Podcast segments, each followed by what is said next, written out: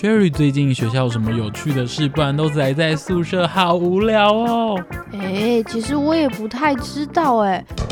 青春不耍废，时间不浪费，多听好节目，生活有智慧。想听听最近有什么新鲜事吗？欢迎收听四大校园周报。青春不耍废，时间不浪费。多听好节目，生活有智慧。欢迎收听慈大校园周报。大家好，我是傅新燕。大家好，我是陈芷薇。最近的俄乌战争，战火不停燃烧。根据联合国统计，自二月二十四日俄罗斯入侵乌克兰发动攻击以来，至今造成平民一百三十六人死亡，四百人受伤，其中十三名儿童死亡，约六十六万人逃离乌克兰。看这则新闻画面，受战争之苦的乌克兰难民们，正言上人期盼人人能发挥爱心，凝聚善念，消弭灾难。慈济大学也响应慈济基金会行动，举办慈济爱心无国界计划，驰援乌克兰木心木爱活动。因此，在校长带动下，学校各级主管抛砖引玉，捐出爱心竹筒，投入自己的爱心，并在祝福板上贴上祝福话语。希望这些祝福可以谣传给乌克兰的人民，祝福他们早日平安。慈济大学人文处表示，此次慕心慕爱所得款项将全数投入慈济基金会大爱共善救拔苦难，透过慈济基金会与欧洲慈济人协助乌克兰边界或波兰境内的难民紧急生活与医疗所需。慈济教育置业王本荣执行长表示，每个人的力量虽然小。但将爱心聚集起来，或许能成为撼动世界的力量，也许可以改变乌克兰人民的命运。我们相信，只要这个社会多一份的善念汇聚，就多一份平安。期望乌克兰的苦难能早日结束。首先来看看慈济科技大学和国际学生合作，在校内推出异国料理，传递舒适家乡味，也慕心慕爱帮助乌克兰难民。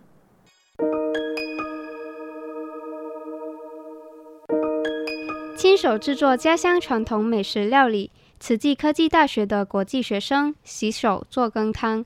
参与义卖的慈科大资管系学生陈接宇表示：“我们会准准备这些家乡菜来，是因为通过这个活动，想要召集大家一起来为乌克兰，嗯、呃，就是他们最近发生战争，想为他们尽一份力，为他们默哀。一道一道异国料理，快闪在学校长廊，让人食指大动。”对于国际学生来说，却是爱的回馈。慈科大资管系学生冯雅丽说：“因为海燕风灾期间，我们失去了家园。当时慈济愿意帮助我们，但这次我想要回报慈济对我们所做的，虽然不是很多钱，但这是我想要回馈的心意。”看到以实际行动慕心慕爱的国际生，用心的跟师长同学介绍，人文室主任谢丽华感到相当欣慰。平时台湾师长、老师、同学对他们的爱跟关怀嘛，那现在乌克兰有难，同学很单纯嘛，就觉得好事，我也一起来参与，用我自己最熟悉的美味帮助乌国难民。行善中充满家乡好味道。此科大国际学生大展厨艺，用美食佳肴把爱送到乌克兰。以上新闻由许倩玲播报。此大校园周报。哎，我听说慈济科技大学的学生餐厅很受欢迎呢，要不要去吃吃看呢？当然啊，受欢迎是因为那里很便宜、好吃又营养啊！而且现在还结合慈济的 VO2 平台，让学生在校内就能享用花莲在地的特色素食料理哦。慈科大学生餐厅员工郑凯文，为了让学生吃得更健康，每学期都会调查学生的用餐意愿，并设计不同的菜色。现在还结合慈济的 VO2 平台。让学生在校就能享用花莲的在地特色蔬食料理。每到用餐时间，慈科大学生餐厅总是大排长龙。因为三十三块很划算。天天到学生餐厅报道的慈科大学生李文慧表示：“如果跟外面的价格比，算是便宜，然后也算是吃得饱，它的分量是足够的。我觉得营养算是均衡，因为它的菜有分，就是不一样的，有蛋、有菜这些，还有汤。没有十四号，没有十四号。透过调查学生意见，调整菜色，还会跟营养师讨论，兼顾营养和美味。一年多前投入学生餐厅的经营，郑凯文想要更积极推素，也跟慈济基金会的 VO2 订餐平台合作。慈科大学生餐厅员工郑凯文说：“有些学生比较喜欢吃青菜，有些学生比较喜欢吃蛋，那我们就依照这样的口味，然后去询问学生做调整，让比较多的新生可以接受素食。因为毕竟是来一个新的环境，要在学校待了四年，长期露宿的话，要让他们开心的吃素。这边都可以。学生餐厅为了外送和乐清洗，还增添新设备，加强消毒，提升学生用餐品质。”热情与工作结合，尽心尽力落实环保推速。以上新闻由陈品勋播报。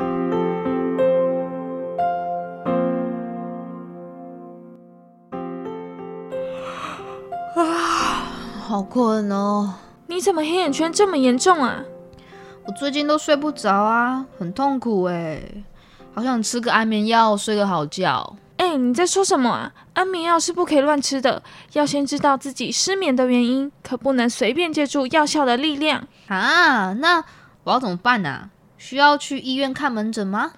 对啊，有失眠问题的人要找到原因或寻找医师帮助，清楚的跟医师表达自己的生活习惯和身体状况哦。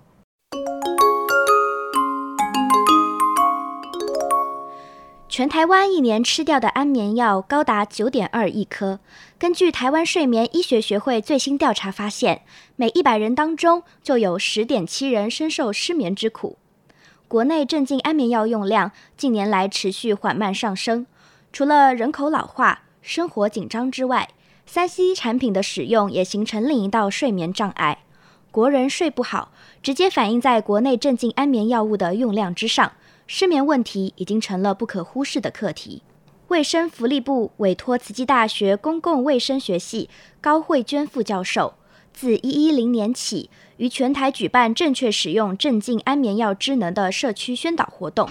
慈济大学师生团队结合慈济志工、社区志工等，已经在包括宜兰、新竹县市、基隆、苗栗、云林、嘉义等地举办了一百四十几场活动。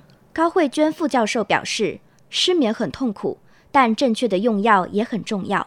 感谢慈济基金会、各地志工及仁医会成员协助。全台活动举办后，感受到民众对于身体健康的重视，也能意识到安眠药对身体的影响。希望大家正确认识安眠药。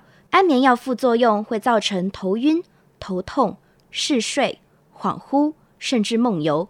长期使用会造成依赖性、成瘾性，甚至记忆力减退、反应力下降等情形。慈济大学医学院副院长谢坤瑞表示，每个人都要做自己身体的主人，要找出自己失眠的原因。失眠的原因很多种，可能是因为身体疾病，例如胃食道逆流、过敏、夜尿等，或因为忧郁、焦虑，甚至是因为喝了茶、药物或睡前吃太饱等。都会影响睡眠。而为了让更多人知道如何正确使用镇静安眠药，慈大举办四场人才培训及共事会，培训具有医学、护理、药学及社工等背景之七十九位讲师，宣导人数达三千两百八十八人，由在地宣导讲师依当地民众特质，以其惯用语言国语、客语及闽南语进行宣导。民众也愿意将自己的用药疑问说出来，像是有人会觉得睡前喝点酒是不是更好睡？但其实酒精虽然可以暂时帮助入睡，但是喝酒副作用包括头晕、恶心等，反而可能影响睡眠。尤其是有睡眠障碍的，一旦醒来就难再入睡，反而会有中断睡眠的反弹效果。活动参与度高，学习成效好。这项计划今年也将持续到离岛及屏东县等地区，进行四十二场以上的卫教宣导。以上新闻由林慧杰播报。彭军，你今天有看新闻了吗？没有耶。今天有发生什么事吗？我也不知道。那我们一起去听慈大校园周报吧。接下来，我们来关心慈济大学的活动消息。慈大和家系组成的亚比剧团三月份推出了年度作品《奥德里传奇》。儿童剧的剧情内容表达的是人们因为疫情改变了生活形态，也影响了人与人之间的相处模式。因此，主题结合了病毒知识及人际相处的议题。而家系师生们经过一年的努力创作和排演，从三月十号开始陆续展开偏乡国小巡回演出。慈大儿家系的亚比剧团为偏乡儿童创作儿童剧巡回演出，是从第一届开始，持续到现在已经有十八年的优良传统。现在就一起来听听他们的儿童剧吧。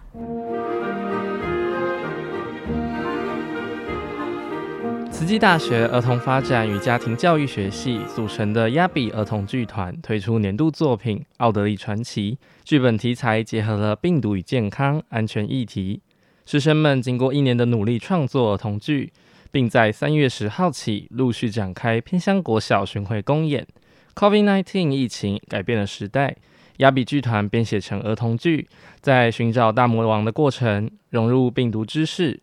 慈大儿家系学生殷木奇表示：“疫情啊，改变我了我们的生活形态，也影响了人与人之间的相处模式。而家系是助人工作科系，我们重视人与人之间的沟通、互动以及合作。”因此，我们也在剧情融入了人际相处的议题。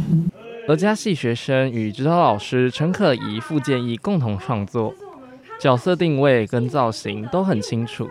指导老师陈可怡说：“像他们设计的这样子的一个辫子来说，他们就非常的感觉，呃，是比较跟小孩子是比较近距离的，非常有 power energy 的。”慈大俄家系学生万宇瑞说：“那个村叫做友爱村。”然后他们以前是很有爱的一个村，所以在头上会做一个爱心。那他们的脸上的 logo 就是爱心。慈大俄家系学以致用，深入偏乡部落，获得教育部家庭教育绩优表扬。慈大儿家系主任郑雅丽分享：从小到大，我们都有在做服务，我们也有做青少年的，我们也有银法，有几位老师都做那个原住民的那个家庭教育的服务，我们做了很多的人才的培养，这大概是我们最大的贡献。亚比剧团是第一届儿家系的同学为偏乡儿童发愿的创作演出，持续了十八年没有间断，希望资源相对弱势的孩子也有受教育的机会。以上新闻由华影迪播报。全球暖化的情形日益严重，目前有一百三十个国家宣布推动净零排放。慈济大学也将净零排放列入校务重点推动目标之一。因此，慈济大学近日举办净零排放工作坊，启动慈大各单位温室气体盘查，迈向净零排放目标。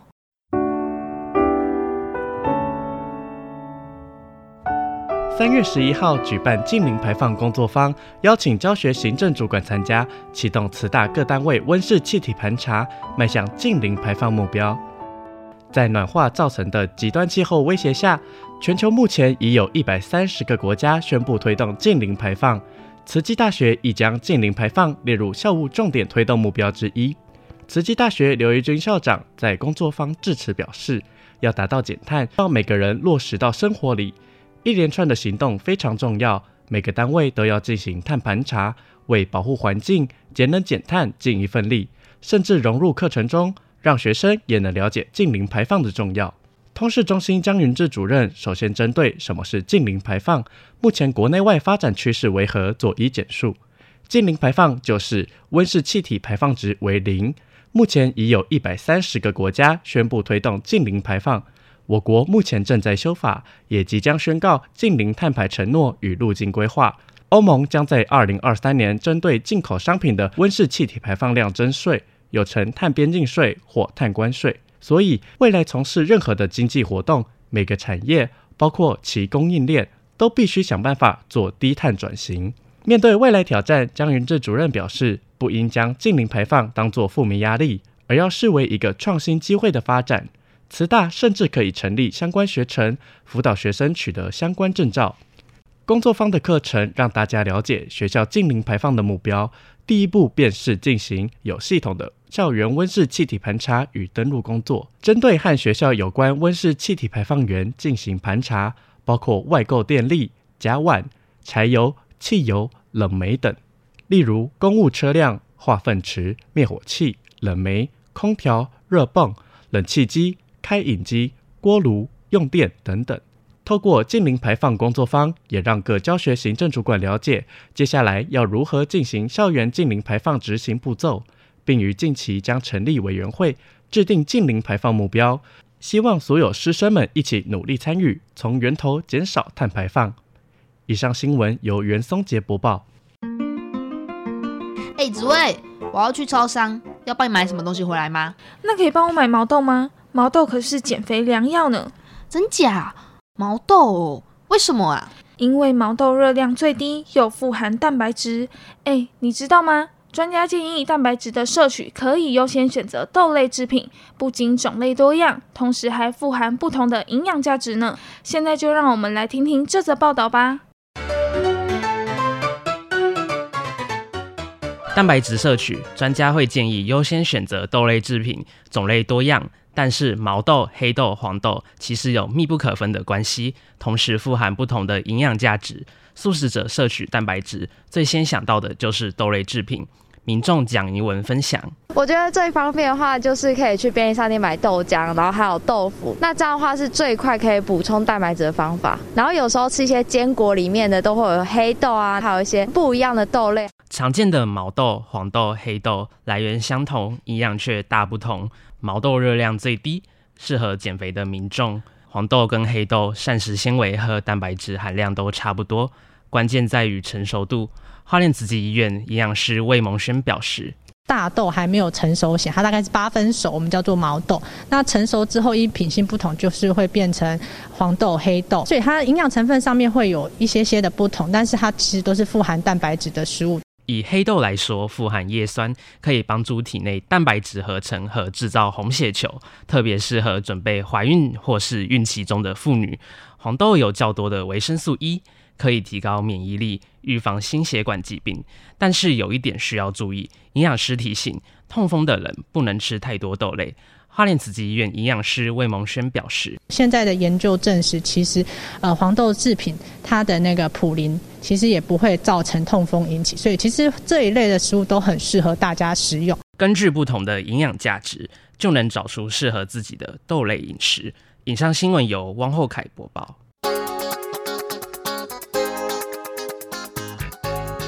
你喜欢吃素吗？当然喜欢啊！可是我妈妈说不吃肉营养会不够诶，这是一般人的错误观念哦。其实吃素所欠缺的营养，经过实验分析，已经有能取代肉类而补充到 B 十二的方式存在。慈济大学与花莲慈济医院合作分析素食对心血管的影响，发现吃素不仅能够降血脂，更能保护心血管哦。慈济大学与花莲慈济医院合作，分析素食对心血管的影响。意外发现，素食者体内的左旋肉碱浓度比荤食者高，而左旋肉碱是人体内代谢脂肪酸重要的物质，能够降血脂，保护心血管。想要吃得健康，有人选择素食，也有人认为只吃菜对心血管不好。关键其实是因为 B 十二。花莲慈济医院营养师陈佩轩说。B 十二的部分，因为它主要是存在动物性的食品啊，所以吃素的话就比较有可能会缺 B 十二。它对心血管确实有一些保护的作用，所以以前有人说，如果你长时间吃素的话，可能对心血管不好。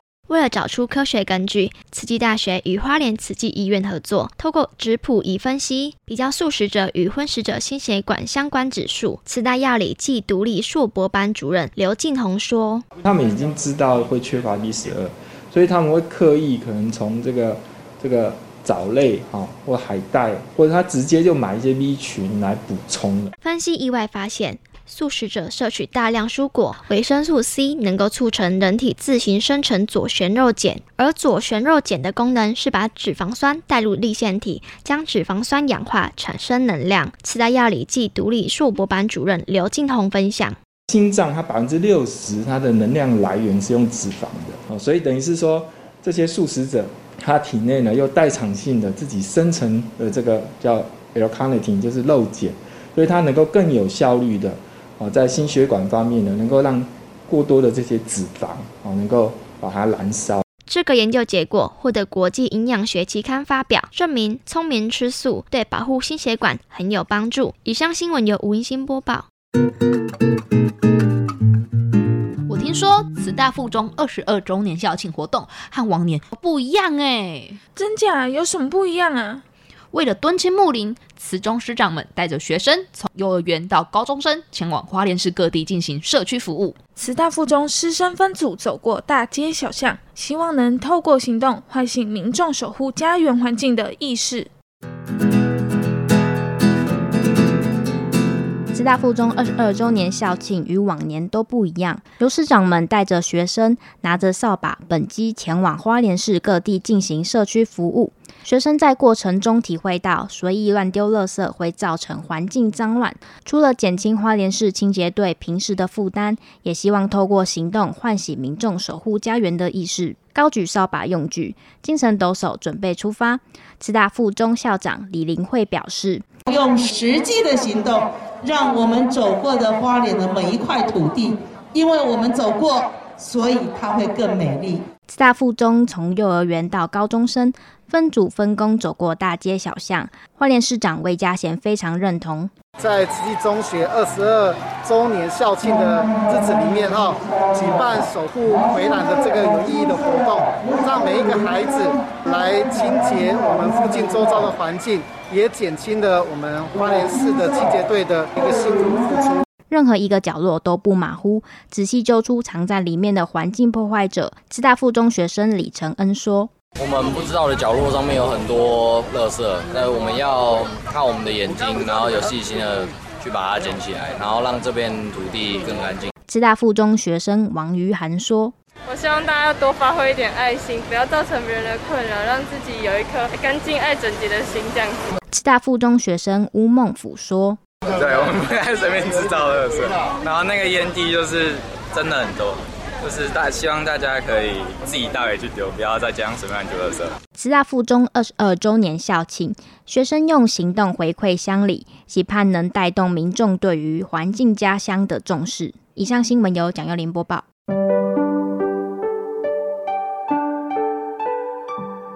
最后分享一个好消息：慈济大学与越南维新大学签署合作备忘录。现阶段因为疫情的关系而暂时无法出国，但却没中断慈济大学的国际化脚步。慈济大学为了提升师生的国际交流机会，以线上视讯会议的方式与越南维新大学商讨合作计划，促进不同国籍学生间的文化交流，还能提升系所国际化程度，让慈大的学生就算不出国，也能享受国际顶尖大学的学习机制。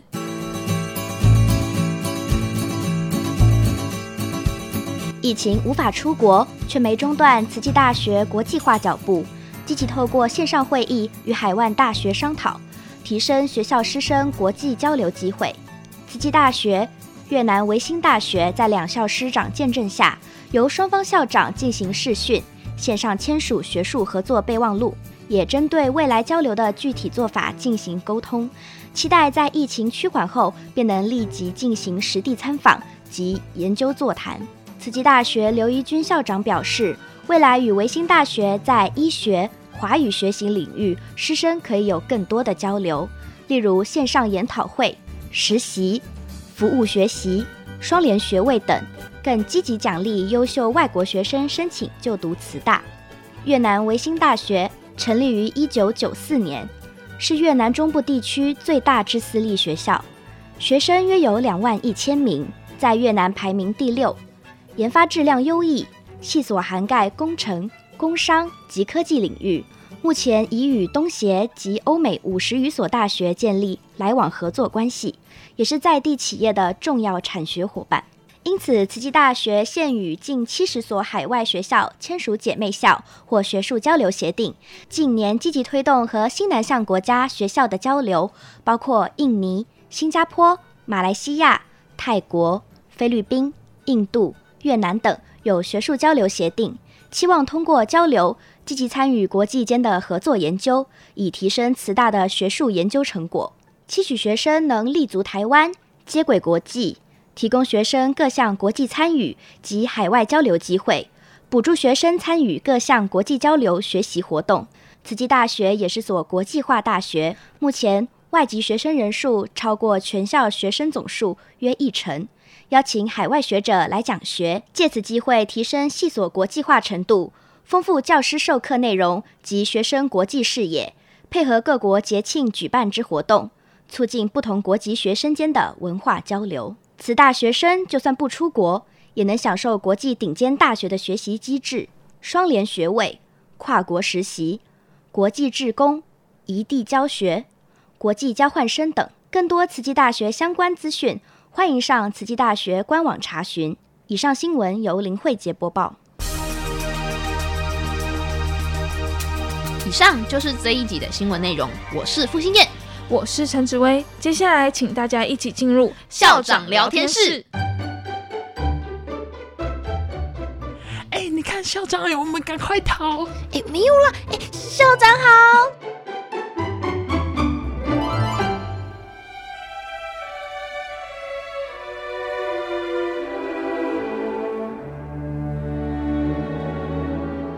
大家好，欢迎进入校长聊天室。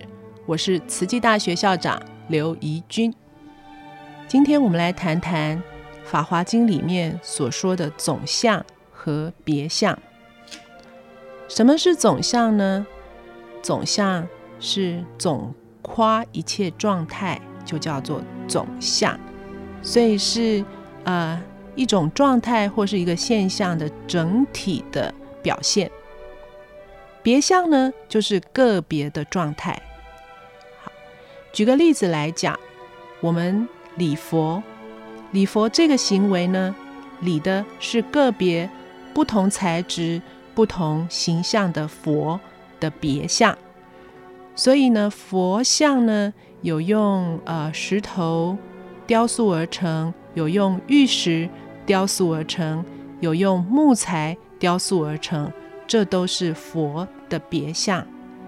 那当我们在礼佛的时候，大脑中礼敬的应该是佛陀的慈悲精神、平等大爱。这是佛陀的总相，佛陀给我们的总体的感受，他给我们总体的一种啊精神。好，那教授呢也有不同的职级，会教各类的科目，所以任职国立或者是私立大学都是教授，是别项。那么，教授不管你是在国立或者是私立大学，不管你是在慈济大学、在台大、在阳明、交大、在成大，都是要教之以德，育之以礼，授之以专业，诲而不倦，有教无类。这是所有教授的总项。那么，慈济大学有数百位教职员的投入。有三千六百位学生在慈济大学就学，有八百位慈诚义德的陪伴，四大志业、全球志工的支持，是慈济大学的别项。但作为一所大学，培育人才、开创新知的目标，慈悲喜舍的创校精神的达成，是慈济大学的总相。所以。每一个个体都有各自的性相，各自存在。如果能够融会无间，彼此合作，传承相续，别像妙有的存在，就能够成就性空的总相。总相是不是很具体的，是很抽象的。譬如说慈悲喜舍的这个校训是很抽象的，但是我们所培育出来的所有的学生，如果都能够让人家体会到啊，慈济大学的毕业校友都有慈悲喜舍的精神，那就是一个性空的总相。所以我们要破除彼此同意的界限，消弭成坏的隔阂，才能够达成永续至高的教育理想。